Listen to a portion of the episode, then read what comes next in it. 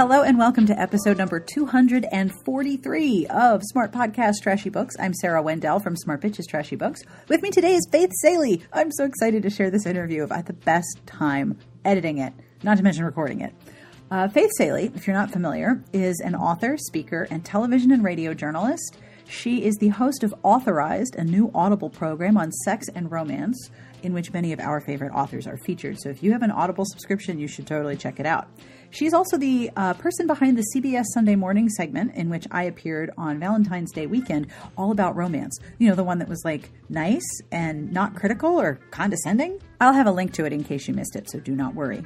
So, we are going to talk about her book, Approval Junkie, which is out this week in paperback. And we also talk about measuring your own success and the behind the scenes details of what happens when you produce a television segment.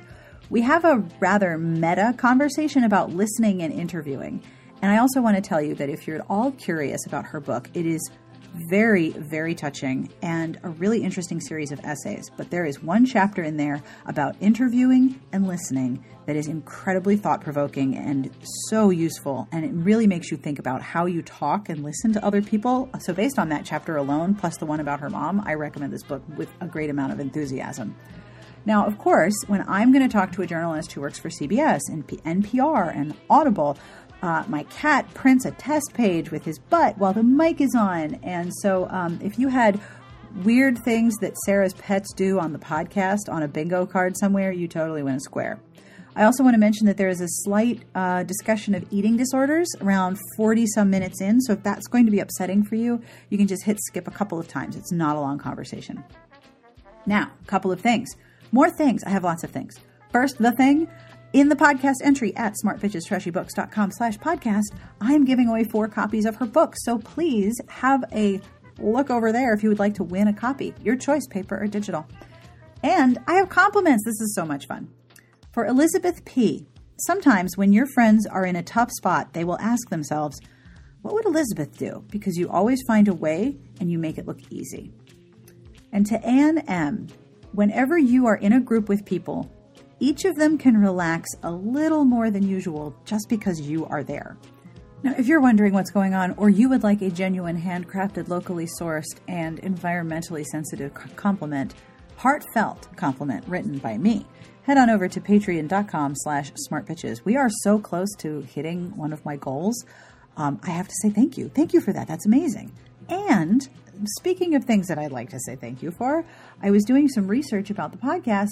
We have more than 50 reviews on iTunes now. More than 50 of you have left a review. That's so cool. And from what I understand and learned from my research, when you review and rank a podcast in the system with which you listen to it, whether it's Stitcher or iTunes or whatever, you're actually increasing the podcast's visibility. And I am so grateful that you have left reviews and ranked and rated the podcast. Thank you so much for that.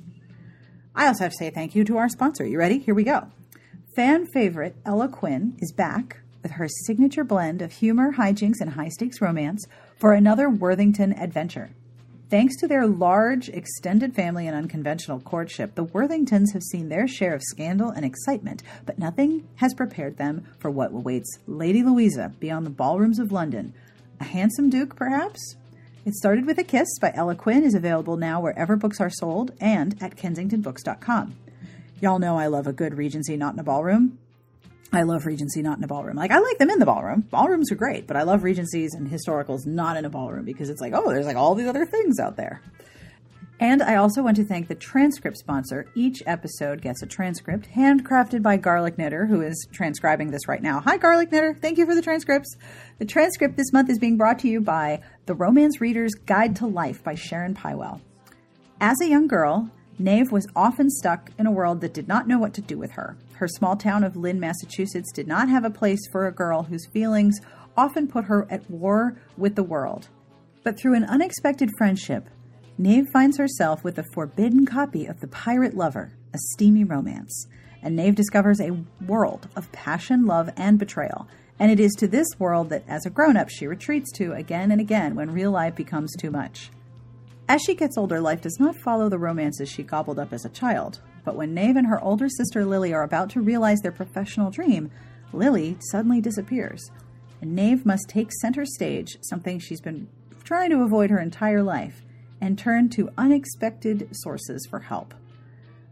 Sharon Pywell's The Romance Reader's Guide to Life is one of the most original, entertaining, exciting, and chilling novels you will read this year. It's a story inside a story within a story. There's a pirate romance, there's historical fiction, and a wonderful bond between two sisters. The Romance Reader's Guide to Life is on sale now wherever books are sold. And I just realized I forgot to give you our address at iTunes when I was talking about reviews. Oops. You can see us at itunes.com slash dbsa, and if you've left a review or you're going to, that's pretty rad. The music you're listening to is provided by Sassy Outwater, and I will have information at the end of the episode as to who this is and where you can find their fine, fine music. And of course, I will have links to all of the books we discuss, plus some of Faith's projects in television and radio, in the podcast entry at smartbitchestrashybooks.com slash podcast. And now, without any further delay, on with our interview.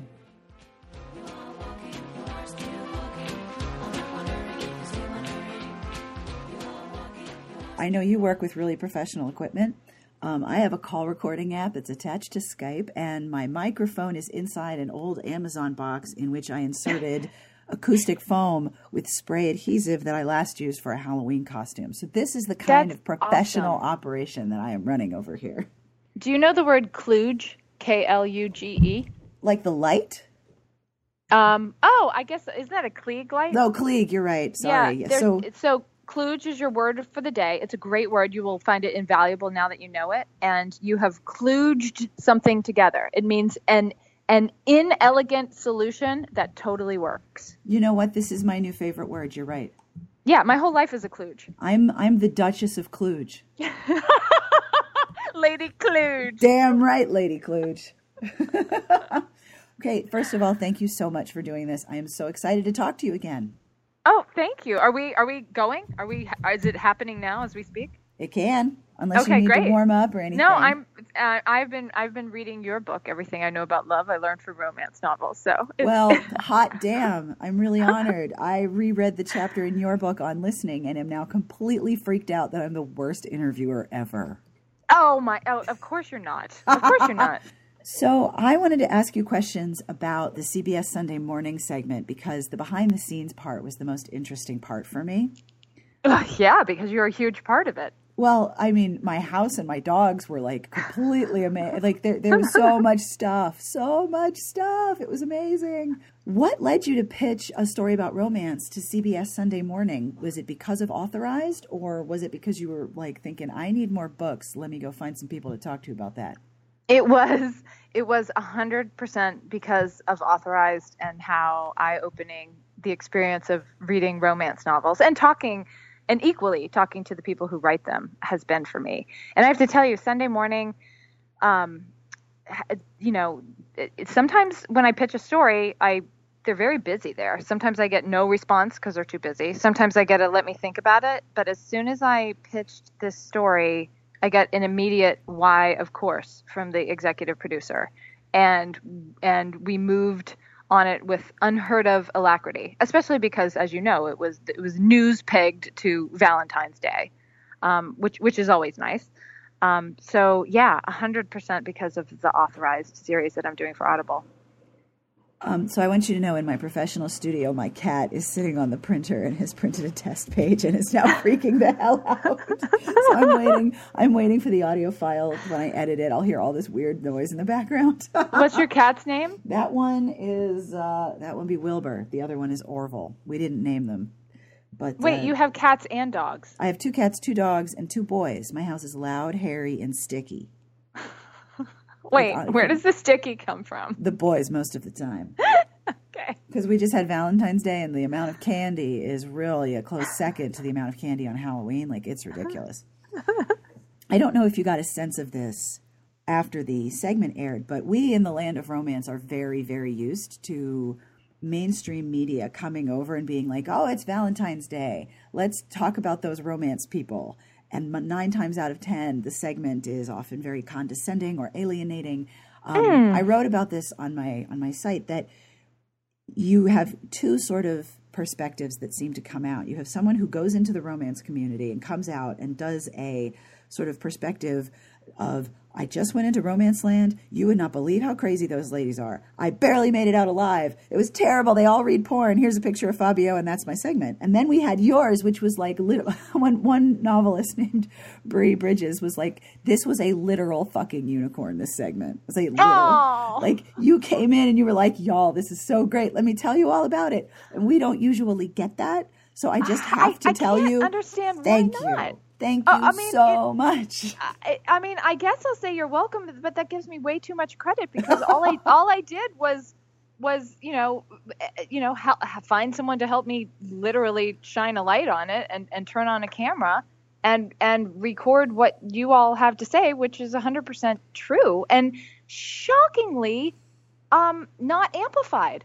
For, for as as important, I mean, let's just talk business, right? Like Right. as as important as the genre of romance is to the entire publishing industry, which is really not in a place to, you know, thumb its nose at anyone. Um, I, I- just, I'm, I I guess I can't understand why any kind of coverage of romance would not be positive and almost um, amazed. I mean, I've never, I've never um, been involved with such a open-minded, welcoming community. Not to mention feminist. It is all true, and yet so often we get the okay. So uh, tell me about those horrible books that you read. Tell me about the sex scenes. As an example, before I spoke to your producer, I had received press inquiries because it's Valentine's Day, and that's what happens um, from reporters who were like, "Oh, billionaires are a thing in romance." And Donald Trump is a billionaire, so he must have started that. And I was, I was like, I can't even reply to this. I don't have enough time in my life to correct this angle. Like, I, I don't have the energy to manage that inquiry because it's so incredibly wrong and horrible. And I, I then I when I spoke to your producer, I was like, please, please, please don't let this be the third because these things always come in threes. Don't let this be the third. The quest. Okay, so the questions that you asked and the questions that your producer asked were such from a different angle. I can't tell you how rare that is. Like Aw. seriously, it was wonderful. So thank you for that. Well, it is true. It is truly my pleasure and my honor, and I'm humbled by your thanks because really, I, I feel like I did so little. And honestly, on, on Sunday morning, we shoot a lot, as as you know, because I talked to you for well over an hour. Oh yeah. Um, and it gets just because that's the way the show works. It has to be edited down to to such a minimal amount. So, what what was hard for me was knowing all the stuff that we couldn't put in there. I mean, you know, I, I as you know, I talked to Eloisa James um, in that segment, and and hearing from her about how um, romance novels are uh, like have huge audiences in um, like battered women shelters oh yes. and um, and for women who are learning English as a second language, Yep. and just how important and hospices Oh, for yeah. both both the people who are dying and the nurses who are taking care of them, and and just how much how big a role the the genre plays in people's lives at at their most vulnerable or most meaningful times. I I wish we had had time to include that as well. It's very true. And when we as readers have books that we want to give away, the places that we give to are hospices, um, the homes where uh, families live when children's are, children are receiving hospital treatment, like sometimes it's a Ronald McDonald house or a Coles house. Those have Yeah. huge romance libraries, nursing homes, both the staff and the women and, and some men who live there. It's it's very much a genre of taking care of people, both in the people who write it and read it, and also what the books themselves do. Like they have a job and they do it really well. So I didn't even know this until I posted on my Facebook page. Um, you know, posted a link to the story that my oldest friend, and and by that she and I are the same age, but we met when we were in, six years old in um, CCD, which for people who aren't Catholic, uh, that that is basically Sunday school, and um, she wrote her son was born with a congenital heart defect, and I don't know how many open. He's I think he's seven, and he's had just countless open heart surgeries. And after I posted this, she said, "I don't know if you know this about me, but I." I read romance novels and I became addicted to them during I don't know Michael's fourth or fifth uh, open heart surgery. I went through all of Julia Quinn, just those late nights sitting by his bed in the hospital. and That's lovely. it was lovely and it was so it was so meaningful that that she shared that and then it's also i just have the coolest job in the world because it was so cool that i i got to talk to julia quinn that i've gotten to i've gotten to be introduced to this genre at the same time that i've gotten to be introduced to the people who write it and in fact tonight i'm lucky enough i'm going to have a drink with damon suede because when i interviewed him we totally hit it off because how can you not hit it off with damon suede and um and so you know we're, we're meeting away from a microphone to to chat I love that. That's awesome. do you think most of your listeners know who damon suede is Yes, very likely. oh good okay you ought to Oh, I absolutely do. Now, you told me that the first draft of the segment for CBS Sunday Morning was longer. Oh yeah always. They're always long. And I love this because like eight minutes is on television is long. And you know, we're all novel readers, so like, wow, an eight page novel would not make us happy, but that's a long time in television. yeah eight it, it, it was about it, it timed out to about eight minutes. And then as it aired i think it was i think it was about five. Yeah it's um it's a terrible uh metaphor but in in television and in comedy people call it killing killing babies. You take you take your favorite stuff and you have to edit it out um In, so in writing, that's kill your darlings. yes exactly I, I think i prefer kill your darlings better than thank you thank you for telling me that Yeah, it's a i'm going to use that from now on I can understand not wanting to talk about killing babies. Um, so so yes, it, the the uh, the story as it appeared on the page was much longer than as it appeared on the screen. Which is also pretty typical of any adaptation involving a novel for screen. Yes. Pretty much. So, with the behind the scenes process, do you spend a lot of time editing the segment or do you hand that over to the producer and then look at the finished version? I have very, very little to do with the actual editing. Sunday Morning has uh, amazing editor, amazing editors, um, and on that particular piece, you know, it depends on the piece and the producer and with whom I'm working because there are lots of producers on the show. The producer of that story was Gabe Falcon, um, who's wonderful, um, and has doesn't he have a romance hero's name? Gabriel Falcon. Isn't that a great name? Seriously, someone who is going to be listening to this is like, oh, I got to write that down right now. Oh my gosh. Gabe Falcon, and um, He's And definitely he- the Duke of Kluge.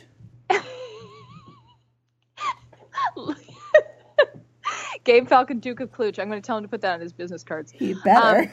Uh, he he did like he he wrote the piece right away. He wrote the piece, and that gave the perfect skeleton off of which to work. And then I I sort of went through. What I usually do is get all the transcripts, um, which are very long. It's literally word by word of of what you said and what I said, and I do what's called selects. I just sort of highlight and, and cut and paste onto a new onto a new document. These are the things that oh I think everybody should hear. right. Um, and when you tape as long as we did, because as you recall, we taped for over an hour. There's a, there's a lot of stuff that I know we're never going to use. It gets really detailed or digressive, um, and not just with you, but with anybody who's oh, of talking. course. And um, and so I can I've gotten to the point where I can easily scan down you know 12 pages of a transcript and know that oh we're going to use these two sentences here and these two sentences on, on the next page.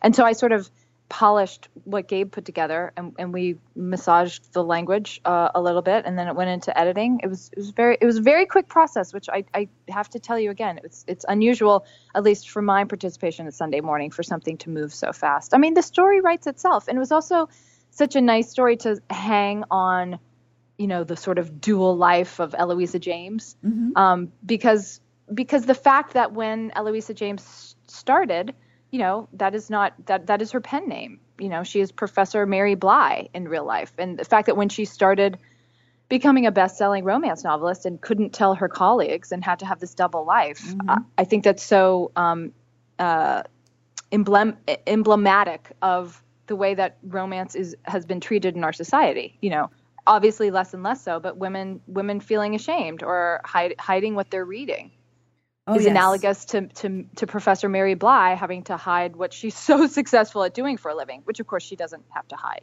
doesn't hide anymore. It's it's very true. And even when I introduce myself to someone and end up having the, you know, what do you do conversation, I usually say I run a website about romance novels. And I get one of several responses, but most often from women I get I read those all the time. But it's a whisper because I don't want anyone else to overhear. With with the authorized segment, that was your introduction to romance, right? Yes. I mean, unless you count Pride and Prejudice, with which everybody who has a, a, brain in her head, you know, read in high school and fell in love with. I do love that book, I have to say. Although oh, yeah. a lot of people don't necessarily think of it as a romance. And um, you kind of have to argue with people like, nope, nope, that's a story of courtship and it ends happily. So structurally, it has a lot in common with what you think of now as a romance novel. Um, uh, I want to pursue that. I just also want to tell you there's drilling uh, four floors underneath me, so you, five floors. So if you hear that, I'm I'm sorry. It's not like I'm using a vibrator while I'm talking to you or if you were, I wouldn't mind. I know you wouldn't judge. Never. Um, why would someone say Pride and Prejudice is not a romance novel? Oh, because, because they're approved. being snobby. Yeah, because it's approved as literature, and romance definitely isn't. Do you believe that romance is not literature? You know, it's really interesting because we talked about this when you were interviewing me, and then um, we talked about how uh, Eloisa James had discussed it. Yeah, and she says it's not. Yeah, and I say it is, but I think that what what that means is that we are defining literature very differently between the two of us.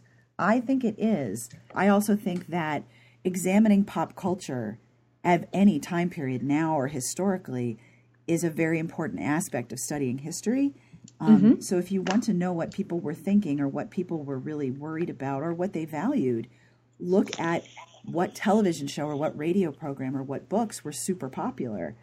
This is what this is what drives me nuts about Entertainment Weekly magazine. So they'll have endless coverage about movies and then reality television and um, which reality show is most like this other British reality show? What happens when you put a bunch of people in a house and lock them in for five years? Like the television section and the movie section reveal what partially what what has been placed in the magazine for whatever reason plus what's really popular here's the thing that yeah. everyone's talking about we're going to talk about this yeah. But with books, it seems like they have a very narrow definition of what to yep. publish because they're not talking about what people are reading and talking about and discussing. They're yes. they're looking at a very very specific and I think too narrow segment. Whereas the television and movie coverage, and even the the um, I think once a month they do plays, that coverage yeah. is huge and broad, and they cover all these different things. And I've learned about so many cool movies that I never would have known about otherwise, because it's so broad. But with books, it's so narrow. Like they don't look at what's popular and what people are talking about they look at a very specific segment, which to me comes across as here's what we think you should be reading. And if there's anything that's going to get my back up, it's being told what I ought to be reading, because that's the criticism that I think readers get most often. Oh, you shouldn't be reading that. You should be reading this. Like, no. I, to- I totally get it now. Yes. And yes. so your point is they, they profile what you should be watch consuming and what people are consuming. But when yes. it comes to books, they're not profiling what people are consuming, which in this case is romance. Yes, or they talk about what movie stars are reading, which I have to imagine when you ask a movie star what they're reading, that's not what they're reading. but that would be me being too cynical, probably because I've had a cold. right. No, of course. For the next three months, every movie star is going to be reading the new George Saunders, you know, mm-hmm. novel that just came out. Right. Totally. Oh, it's amazing. I can't wait to option it. Oh, okay, dude. sure. Okay. So Actually, why aren't more romance novels turned into movies? I honestly don't know. This is, this is just popping into my head. Why wouldn't every single one of Julia Quinn's novels be turned in, into a movie? I don't know because the period pieces that you see are romances are most often Jane uh, Jane Austen. Like even the most recent one with Kate Beckinsale, Love and Friendship is based on a Jane Austen piece of writing, and whose name has just escaped my brain. I don't see a lot of contemporary or historical romance, but then romantic comedy has sort of died a terrible, sad death in movie land. I guess it has. Yeah. So with authorized, how are you liking the show? Are you done doing all the interviews or is that still ongoing?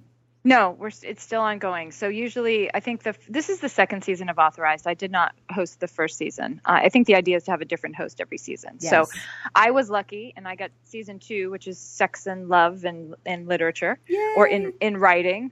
Um, and uh, I think they were planning on doing ten episodes, but we have found the topic so fecund um, that we are that we are doing uh, fifteen. Fabulous. Um, and as as you know, it's we are not just covering what would be considered romance, but that was where we started, and that is turning out to be um, the the heart the heart of the season. But you know, I just I, an episode just aired where I interviewed Pulitzer Prize winning poet Sharon Olds about her her new book Odes, which is a bunch of poems that have titles like Blowjob Ode or Ode to My Withered Cleavage, Douchebag Ode, um, and and she she writes touchingly and and very humorously and meaningfully about about sex and and, and intimacy, um, but but you know it's also been as I as I do this season of authorized, it is interesting to me what how how elastic the the word romance can be. Um, and and where it bumps up against someone saying, "Well, no, this isn't a romance. This is a love story," like Nicholas Sparks, um, mm-hmm. who is who is very clear that he does not want to be he does not want his books to be considered um, romance. Um, yes. And, yeah. Um, uh, yes. Do you have thoughts about that? I have many thoughts about that. How did you guess? This is actually a thing I've seen in a couple of male authors whose books have been about relationships or courtship or it, or were the were written variations on romantic comedy. They don't want to be associated with romance because they I think the sense is that it's limiting. That once they're put into the romance category, they will never get out. And I've heard that among other authors. Um, I can see why they feel that way. I wish they didn't say it, but I'm not in control of that. So I have to just sort of say, oh, okay. And also, I don't think his books are romance either because somebody's going to die. Yes, that's true. And he, I mean, that's uh, uh, of the many reasons he gave. That is one of them. Like the, he is not, he is not writing towards a happily ever after. Oh no, he's writing towards happily ever cancer. Oh God. Although it is happily ever after at the box office for all of all of his books, it seems. Oh. And, and your dogs agree. Yes, my dog always agrees. big agrees. Nicholas Sparks fans. Apparently, I had no idea about this. I'm gonna have to talk to him. with with your CBS Sunday morning pieces and with, with authorized, and with the other work that you've done, you have done a lot of interviews and a lot of conversations. And one of the things that I loved about your book, um, Approval Junkie, was when you talked about how everyone has the same internal insecurities and that famous people um, and powerful people who you look at and think seriously, do you not have pores? well, we'll ask you, oh my God, was I okay? I hope I was okay. And I had that same feeling. Part of it is I have no memory of our interview. I know that it happened and I know I was there, but I don't remember what I said because I was super nervous. Th- that happens with everybody. Everyone turns to you and says, okay, was I all right? Did I do okay?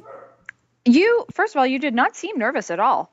Um, at, at all, really. I mean, also because there's just there's no question that you knew all the answers. You know what I mean? This mm-hmm. is this is your passion, um, and and we of course came to you because you you have an irreverent and eloquent way oh. of of talking about what means so much to you and why it means so much to to so many millions. Oh, um, you. So you're so you're very good at appearing self-possessed, and you looked amazing. Um, All credit goes to the amazing makeup artist who came and did my face because I can't do that. I wish you look, She made me look like I'd gotten like great sleep for the last ten years. It was amazing. you looked beautiful, and I wish she had just stuck around for me. Um, uh, but to answer your question, um, yeah, it's very. I mean, look, there there are some people who who don't seem nervous at all, um, and and probably aren't. Um, but you know, as, as I write in my book, um, you know, every, I mean, if you're human and if you're honest and if you're not like a psychopath, um, if, knowing that you did a good job, feeling, feeling like you were heard or understood, um, it, you made somebody laugh or you, you made someone applaud or you made someone say, wow, that was amazing. I never thought of that. That feels good. And so, um, if, if someone doesn't, uh, ask me how I, I try to make sure that whomever I'm interviewing, be it somebody famous or someone who's never been interviewed before. Uh, I often interview scientists. I have a show called Science Goes to the Movies, and many scientists have never been interviewed with a bunch of cameras in their face mm-hmm. before. Mm-hmm. Um, and I, I try to make sure that they have no doubt that they're doing a great job. Um, and, and that's, that's part of the really engaged listening process so that at, at the end of, of our talk they know that i heard them and and they forget that there are cameras there and it and it feels like a real just a, a real conversation so that they don't have to ask was that okay because they know it was you know i also found it really interesting that when you interviewed me you didn't have questions written down you sort of knew what you wanted to ask is that prep? Do you have a really good checklist in your brain? Yeah. Or is that listening? Because the thing I have learned from doing a podcast is building the question on top of what someone else just said. Yes, that's active listening. That's exactly right. Um, first of all, I, I should go back. I, thank you for reading my book. That means a lot to me. Thank you. I have Um, many things to ask you about your book. I have like, Oh, I have a whole like I have a list of things that I, I I keep on my screen that I want to make sure I ask you about. Um, but a lot of it has to do with your book. So get ready. I'm going to quiz Oh. you. I'm just Oh, kidding. gosh. There's no Okay, quiz. thank you. There's no quiz. Don't worry. um, but but to answer your question, you you have um, you have figured out the art of interviewing. Not not like I'm not like I'm you know the the master of it all, but um but you you do you come at it with preparation. I I I had a running start right with the romance thing because I've been doing authorized. Um, and on the train ride down to DC, I was, um, you know, I had looked at your website and read some of some of the things you'd written a few days before, and I wrote down um, the act of writing things down. I I have a slightly photographic memory. I wrote down questions I knew I wanted to get to. Um, but then, yeah, I have to listen to what you're saying so that if you say something provocative or interesting or something I don't quite understand, well, then I must ask a question about that next. You know, I can't just look down at, oh, well, next, I'm not supposed to pursue that that thought. I need to look down and go to my next question. That's not that's not the art of interviewing, right? I mean, it's kind of it, uh, it's kind of uh, I don't know if you ever did. You're a very funny person. I don't know if you ever did any improv comedy. No, I have Um, not. Never.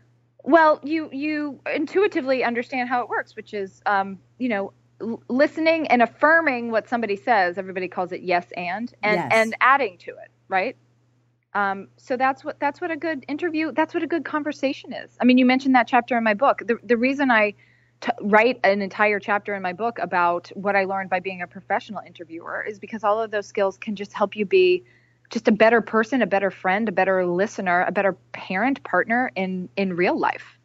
That's very true. I also feel like I also feel like if I were looking if I were looking at you as you answered my questions and in between questions looking down at a piece of paper on my lap every time, it would feel it, it would stop the flow of what feels like a genuine organic conversation. Yes, because the paper is a party in the conversation that you can only talk to. Yeah. Yeah. And you and you on the other hand, uh, uh, I mean, uh, you across from me would feel like part of a checklist. you know. One of the things that I've been asked a lot when, you know, how do you figure out what to ask somebody? How how do you how do you create an engaged community on a blog? How do you constantly get comments? Because a lot of bloggers um, will measure their success based on the number of comments. And I'm always telling people don't do that because for every one comment, there are at least 10 to 15 people who read it but just didn't want to say anything. So you have to measure by some yeah. other indication. The comments are not a measure of your success. And even the measurements that you do have are flawed. Facebook shares are controlled by an algorithm you have no access to. Twitter retweets uh, and all of that Twitter attention also controlled by algorithms you have no control over. The number of comments does not indicate the success or how you reached someone with a blog. But when I'm asked, you know, how do I develop a conversation? I call it the Valerie Plame rule. So after Valerie Plame was outed as a CIA operative, and everyone was like, "How did you stay undercover, going to nonstop DC cocktail parties with your husband? How did you do that?" She said something along the lines of that there is nothing more addictive and intoxicating than saying to someone who's talking to you, "That is so interesting. Tell me more." That's right. And I'm That's like, right. oh, that works perfectly. So if you're in a conversation with somebody and you don't know what to say, just ask them for more. And when you're writing a blog post and you want people to um, you want people to respond, the call to action is usually a question. Well, what about you? What do you think? Yeah, yeah. People, people are people always want to be heard, and it's so, it's you know, it's funny because my my kids know now. Uh, they don't. I have like five different jobs, and I don't. I don't think they know exactly what I do on all of them, but they do know that mommy interviews people, and they have um they have a doctor's kit, and it has a real stethoscope in it, so they like to put the stethoscope on, and then if you talk into the part you know that you put on your heart. Um, they can hear themselves, so they use it as a microphone, and so they like to they like to play interview because that's what mommy does. And it's funny because I was just explaining to my son, who's four, the other day. He loves to ask questions, but he doesn't wait for the answer. and I was saying, I was saying, Augustus, my son's name, Augustus, you know, part of the, the really important part of an interview is after you ask the question to really listen. You have to li- you have to stop and listen to what the other person says and not interrupt them with your next question. Now that's a lot to ask of a four-year-old, but that's that's exactly what you're saying. We are all so hungry to be to be heard. We are all so hungry to have some kind of to be invited to share what we think. And I want to I want to thank you because I literally I'm sitting here with a, my lavender legal pad in front of me on which I love to take notes. Um, and I and I just wrote success doesn't equal sign um, number of comments because when I whenever I do anything on especially on Sunday morning if I do a commentary which obviously involves having an opinion um, I I basically the people who bother to write comments in that kind of venue oh, are the people who hate you. Oh, so right, the, yeah, the people who agree with me are probably not going to take the time to write "You go, girl" or "You got you nailed it." Right? Mm-hmm. It's it's the people who, and I, and I think this is so misogynistic. I, I the, the, people who want to write and tell me like how ugly I look or you know yeah. how my voice is too high. I mean, how many men who have opinions on on television or in media do you think get responses that that take down their looks? I mean, not ever. Uh, hardly ever, right? I mean, we all make fun of the way our president looks, but you have to. That's patriotic.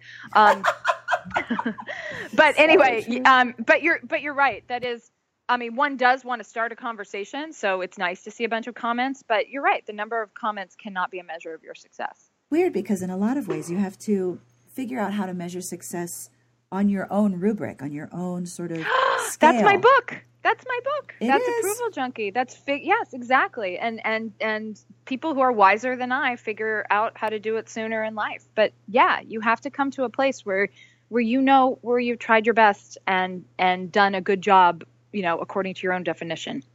Yes. That's absolutely true.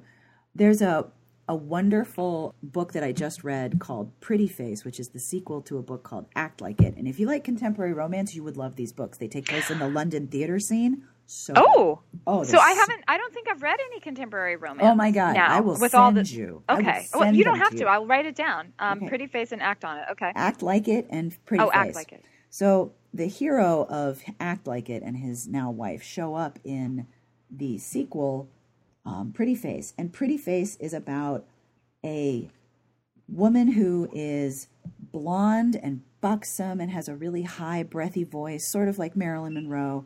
She she got an acting job and it was as the drunken home wrecking floozy on an evening soap in britain. So she's been hideously typecast and she's trying to get out of that.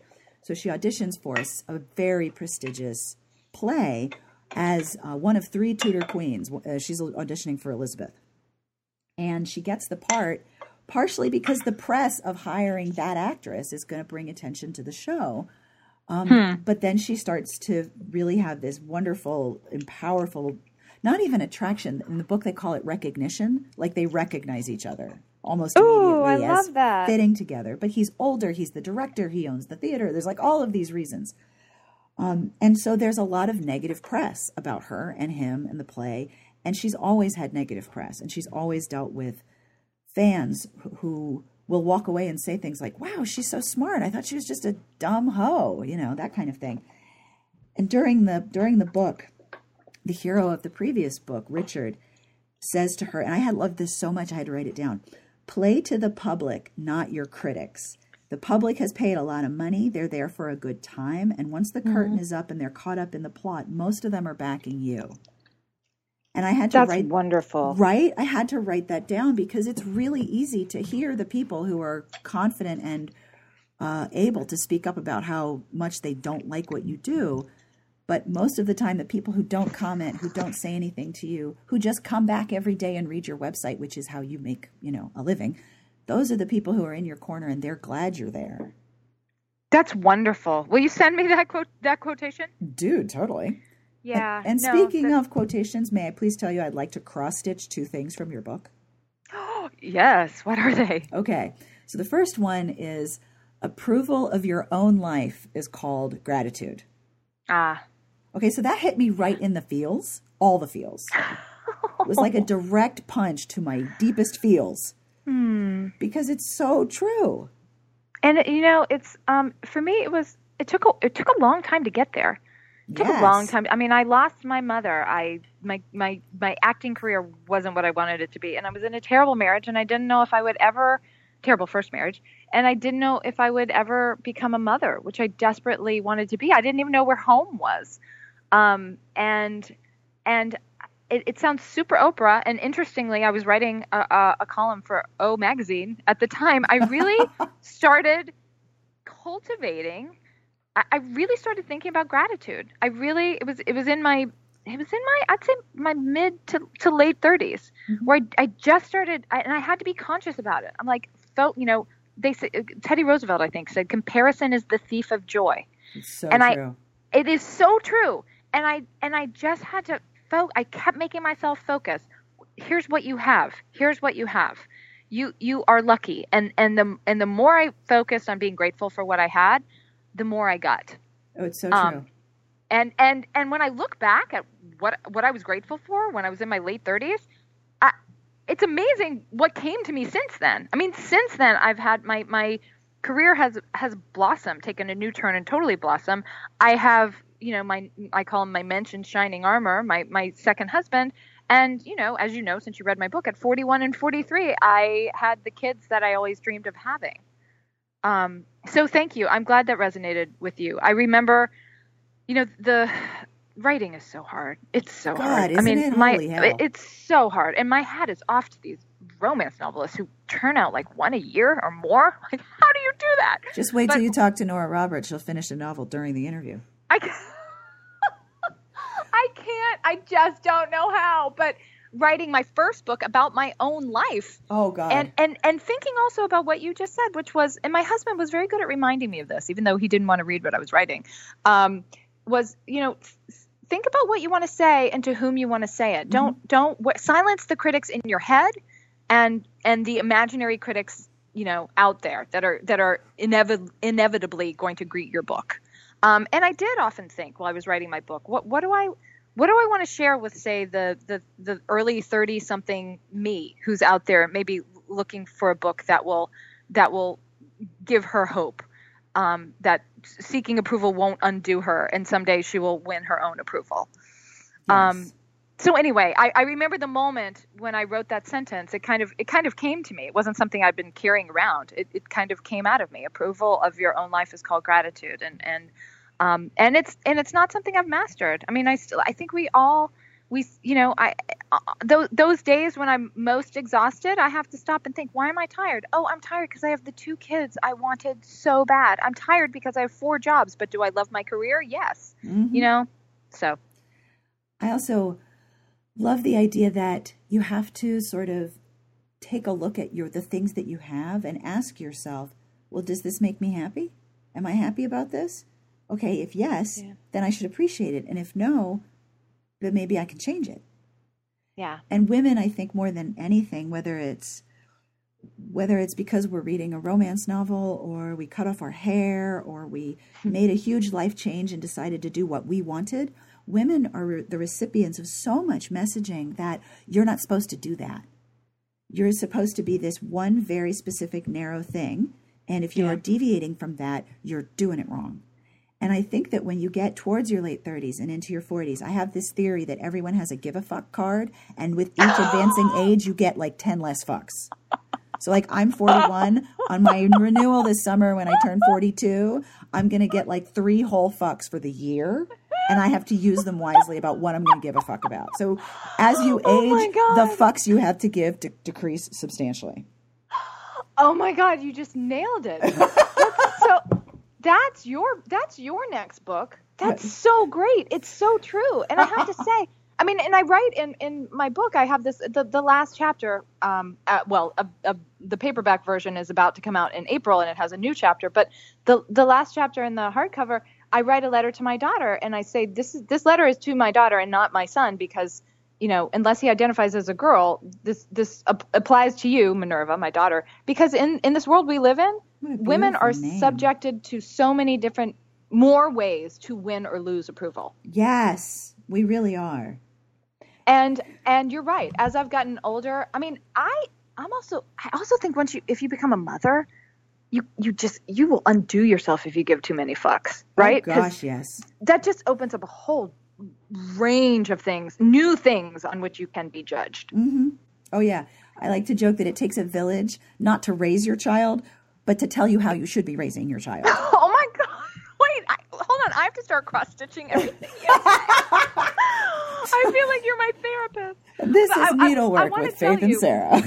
when I was when I was reading when I was reading your book, everything I know about love I learned from romance novels. I I hope this doesn't sound self-aggrandizing or self-satisfied, but you were talking about the heroine of a romance novel in order to achieve her HEA, she has to she has to come to this sounds so simple, but it for some of us it's so hard. She has to figure out what she wants. Yes. She really has to figure out what she wants. And she has to know she deserves it. Yep. And then she has to also ask for it. And yep. when I was reading that, I thought it made me think of my own life and, and the way I've written about my life in, in, in Approval Junkie, which is that's when my life changed. I mean, yep. when I when I figured out what I deserved, which was to be loved for who I who I am, that's when I knew I had to get out of my first marriage. As as painful as it was and as addictive as it had been trying to seek someone's approval, my ex-husband's approval over and over, because mm-hmm. um, we got into a really good fucking dysfunctional groove there. Um, and once you're cycle. in a groove, even if it's dysfunctional, you want to keep it going, right? Yep, bad um, cycle is still a cycle. Yeah, and so once I once I got out of that, now I wasn't reading romance novels at the time, but maybe if I had been, this this would have happened with more alacrity. Um, and also, uh, that that put me on the path to. It didn't happen right away, but it put me on the path to to meeting a man who who wanted me miraculously. I don't know why, just as I was and just as I am, and and also, and of course you know this from my book, my first date with John, who is my second and final husband, God willing, um, was the night before I started the process of freezing my eggs. And I, I think that that's not a coincidence. I had decided, I had taken life um, by the horns, and I had decided I'm going to be a mother. I'm going to make this, this is what I want, and I'm mm-hmm. going to ask for it. I'm going to do it. And so I was going to be a mother no matter whom I met. And then it just so happens that this man comes into my life when I when I had the momentum of of of my own approval right behind mm-hmm. me. So I kind of felt like, look, life's not perfect, but I I do have an HEA, and I I kind of feel like it made me look back on my life and think it's a little bit of a romance novel. Well, part of I think being happy is liking yourself. The other thing that I want to cross stitch from your book is I started hating my body for being something that was growing without my permission. Hmm. Oh my God, the feels. so I am. Did you have your period at 11 years old as well? Oh, yeah, and I wore a bra in fourth grade. Yeah, me too. But when you talked about that, I was like, "Oh my god, I remember that feeling that I'm I'm not in control of my body and it's doing things that I don't like." Whereas in your book, you went in a very different direction. You controlled what you ate to an extraordinary degree and got praised for it. Oh, yeah. Yeah. I mean, yeah. I mean, I was, I mean, I had an eating disorder. Um, I got my own praise mostly. I mean, I finally, once I, once I could make my breasts go away, my, you know, period go away, I felt totally triumphant. And, and, and surely there were, you know, it was, under 100 pounds. Um, at, but sh- surely there were people who were worried about me. But I never, as an approval junkie, I never got so skinny. Like I never reached 80 pounds. I didn't have to be put in a hospital. Mm-hmm. You know, I wanted to continue to make good grades and and be fairly perfect and you know and frolic around in you know preteen clothes. Um, but yeah, it tells you a lot about our society that that when someone gets really really quite skinny, it's um, there, there's not a lot of opprobrium there. There's no. mostly there's mostly validation. In this, speaking of Entertainment Weekly, in this past issue of Entertainment Weekly, there's an interview with Emma Watson, and she talks about how when she would put on a pretty dress and put on makeup and go to a premiere, she would get hundreds and hundreds of times the the positive feedback and praise than when she read an article and did research and learned something and wanted to talk to somebody about that. That, that looking pretty and adorable and beautiful was way more, it would create much more praise and interest than when she learned about something and wanted to tell somebody about it. Yeah. It's so true. this will be very interesting as I raise as I raise my daughter. You know, she's she's two and three quarters now, but this is um. Look, I hope she reads romance novels. I hope I hope they I hope they teach her um, what's what's important and what's empowering. The one thing I love the most about the genre is that it is in a lot of ways our literary inheritance because most readers discover it from either being given the books by an older female relative or friend or by stealing them from the secret collection of an older female relative or friend. So you get like almost like a 50 50 split. Did you steal them from your aunt, grandmother, mother, slash babysitter, or did they give them to you openly? And you'll get a little bit of both. That's so sweet. I don't know for some reason it reminds me of the red tent, right? Yes. It's, it's so it's so female centric. Yes. And I love I love that even though there shouldn't be any notion of subterfuge, I love that it's still there a little bit. Oh, it's very much there, especially if you're giving the book to someone who's on the surface not old enough for the content. Um, yeah.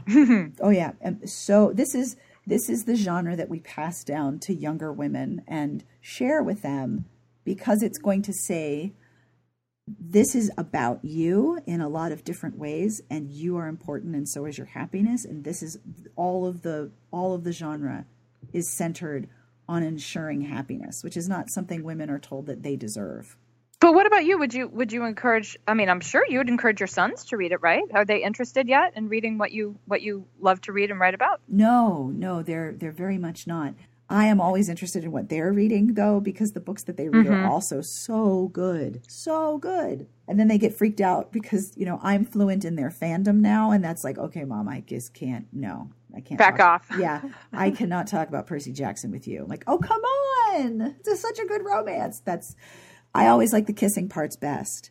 And they're like, that's not why we're here. I'm like, okay, that's fine. you know, it would be great if young men would read, or blossoming young men would read romances to learn how a man should treat a woman.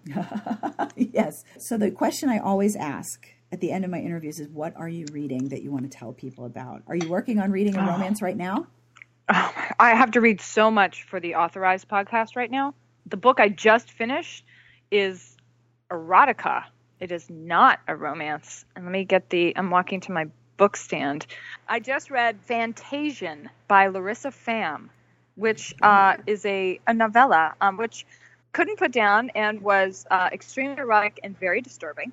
Um, but here's a book that I'm also reading that I think your listeners would love, and maybe you've heard of it. It's called Unmentionable Yep. The Victorian Lady's Guide to Sex, Marriage, and Manners. You've read this? It's, it's so entertaining. It is so entertaining, isn't it? Yes, and I feel like Therese O'Neill, who wrote it, I feel like you and she would be fast friends. I mean, she has she has the the hilarious cheeky delivery that you have. So yeah, that is that has been a nice sort of side dish to read alongside, you know, the the the Regency, even though Regency is different time period than Victorian, I think. Isn't yes. that right?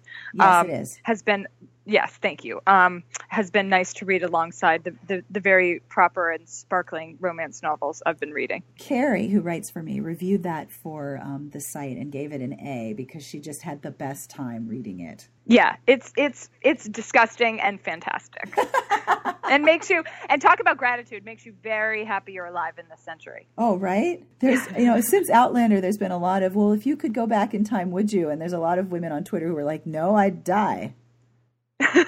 Like I would lose access to the things that keep me alive on the daily basis. So no. First I'd smell, then I'd die. I have to tell you, um, I haven't read Outlander. So I interviewed Diana Gabaldon for Authorized because I have been um, taxed with writing a sex scene, Sarah. Oh. Yes. So I had to write one. I put it off. I put it off. Finally, last weekend, while my daughter was napping, because that's how romantic my life is. My son and husband were asleep in one bedroom of our two bedroom small Manhattan apartment, and my daughter was napping in the other. And I had the baby monitor in front of me and chocolate, and I wrote the sex scene. That's how they, um, most of them get written, to be honest which, with you. Really? With baby monitors, too? Oh, yeah. Oh, oh yeah. Oh, for a room of my own. And I, um, I wrote the sex scene. It, it's highly embarrassing. Yep. Um, but I had interviewed Diana beforehand uh, because she wrote this this book that was on Kindle. I, I, think it was just released as an ebook called "I Give You My Body: How I Write Sex Scenes." Mm-hmm. Um, and she's so good at it. Um, so she gave me some, some a primer Um, but I'm sh- I I have to take my sex scene to a Harlequin editor Oh my gosh. on next week named Patience Bloom. Yep. That's her real name. Yep. Is that the best name you've ever heard? I yes. It is Yes. it is so great. So Patience Bloom is going to give me feedback on my embarrassing sex scene. This is more a, a, an exercise in learning how a romance editor edits romance. Yep. You know, this is this is certainly not me saying is this good because it's probably not. But um, but if it's very short, it's like it's like two pages. If you It's would, if you, difficult, isn't it? it's so hard. No pun intended. It really is oh my god yeah writing about writing about my own life and and and the and the darkness and the craziness and you know the time i i let somebody pee on me and the time i tried to make bill o'reilly fall in love with me and all those terrible moments was so much easier than writing a two page fictional sex scene Yep, it's very difficult. In my first book, Beyond Heaving Bosoms, there's a choose your own. of course it was called Of that course, it's called that. Um, there's a choose your own adventure section in the back where, much like the old choose your own adventure books, there's uh, four genres. There's romantic suspense, or then maybe it's three: romantic suspense, contemporary, and historical. Oh no, there's four, and erotica. And in the erotica, we we rigged it. the The scene has no exit, so no matter what happens, you're going to end up having round robins of sex with these four creatures over and over because there's no exit but I had to write a sex scene with a vampire, a guy who had tentacles, a tanuki, which is a creature from Japanese folklore who would lure its victims in by turning its testicles into a, sh- a storefront. And so I had to write about tanuki sex, vampire sex, tentacle sex, possibly werewolf sex. It was the most difficult thing. It was so, so tricky. Okay i'm glad you didn't just say it was the most fun thing because i just i don't have that gene. I mean i guess for some of these amazing writers it is fun and it is maybe easy. For nora roberts i don't know. For me it was so hard. It's very difficult. And I also noticed that for my own experience as a reader, there are some writers who I know do the sex scenes so well that I'm excited and, and anticipating reading them because they're beautiful. And then there are other times where I'm like, uh, skip this page. Yeah, okay, they're still doing it. Skip this page. Yeah, okay, and now they're done. Back to the dialogue. wait but you just said beautiful beautiful uh, that's the first word that comes to mind not like totally hot Yeah, absolutely. Okay. Because they're they're written in a way that is both erotic and lyrical, and it's and it's a really good sex scene in a romance novel, in my never humble opinion, is one that both creates a like physical experience for the characters, but also creates an emotional experience for the characters. Like there's Yes. the, the the momentum of the story is going to keep moving forward Yes. um, with this scene. I think it was Lisa Kleypas who said that a good sex scene will both solve a tension in the story, but also create a mess for them to deal with.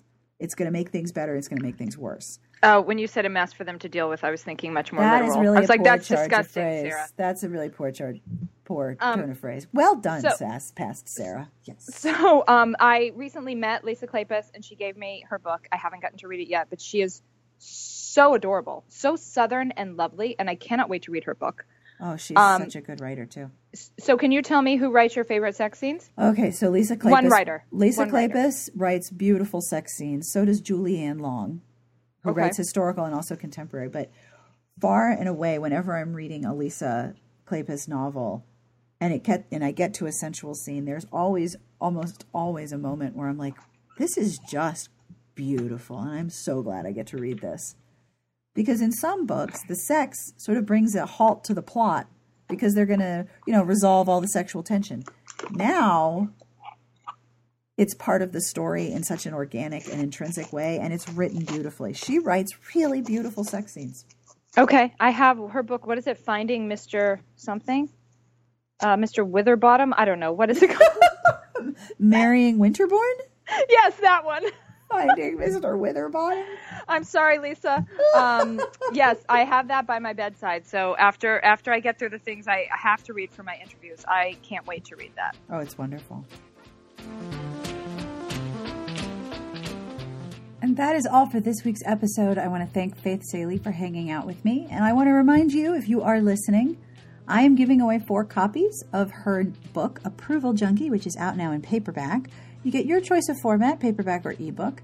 The entry form is on the podcast entry at smartbitchestrashybooks.com slash podcast, and the giveaway will be open until Thursday, April 27th. So please head over and enter, and enter if you would like to win a copy, because it would be really cool. I think you'd really like it. It's pretty personal, and you learn a lot about faith, but there's also that just that chapter on interviewing and listening is something I'm still thinking about. So please stop by and enter. All I'm asking for is your email address, and I would never give it or share it or show it to anybody. Just so I can contact you if you win. This podcast episode is brought to you by Kensington Books, who would like you to know about It Started with a Kiss by Ella Quinn. Fan favorite Ella Quinn is back with her signature blend of humor, hijinks, and high stakes romance for another Worthington adventure. Thanks to their very large extended family and unconventional courtship, the Worthingtons have seen their share of scandal and excitement, but nothing has prepared them for what awaits Lady Louisa beyond the ballrooms of London. A handsome duke, perhaps? It Started with a Kiss by Ella Quinn is available now wherever books are sold and at kensingtonbooks.com. And our transcript is brought to you by The Romance Reader's Guide to Life. Chevy Stevens, who's the New York Times bestselling author of Never Let You Go, says that The Romance Reader's Guide to Life by Sharon Pywell is a fascinating blend of genres that flows together seamlessly, creating the most original story I've read in a long time. Partly narrated from the afterlife, this riveting suspense story manages to be darkly comic while dealing with complex family dynamics that can fester for years. The second narrative, an intriguing pirate romance, is deliciously entertaining, but the real love story in this book is the one between sisters and their bond that cannot be broken in any life. The Romance Reader's Guide to Life is a story within a story within a story. There's the pirate romance, there's this wonderful relationship between the sisters, and a world that's determined to hold them back. The Romance Reader's Guide to Life is on sale now wherever books are sold.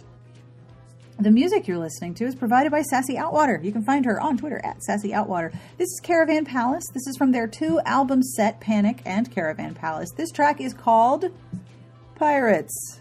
Appropriate, right? I was super excited when I found it. I also really like these tracks. They're really fun music to listen to while you're working. So if you haven't had a chance, I will have links in the podcast entry. You can check out this two album set. It is a great deal.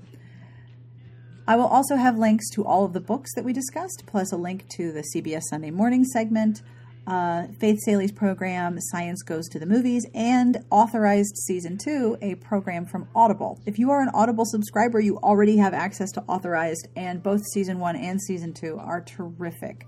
You'll see a lot, a lot of authors that you really like interviewed in Authorized. And I, oh, I have to tell you, I can't believe I forgot to tell you this. Seriously there is an interview with Sophie Kinsella of the Shopaholic series. The interview with Sophie Kinsella is so great. It is so interesting, and her perspective on what you call quote unquote chick lit is brilliant, but you should totally listen to that one. And the one with Beverly Jenkins, and the rest of them too. Who am I kidding? If you're like me and you walk the dogs or you go out and take a walk every day, this is a great, great show to take with you while you go. And I want to remind you if you're still listening, hi, you're awesome.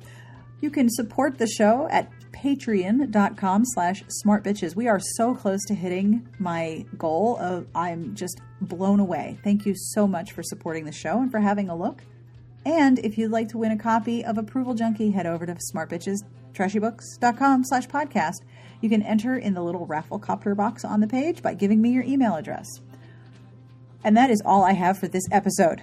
On behalf of myself, both of my cats, Faith Salie, everyone here, we wish you the very best of reading. Have an excellent weekend.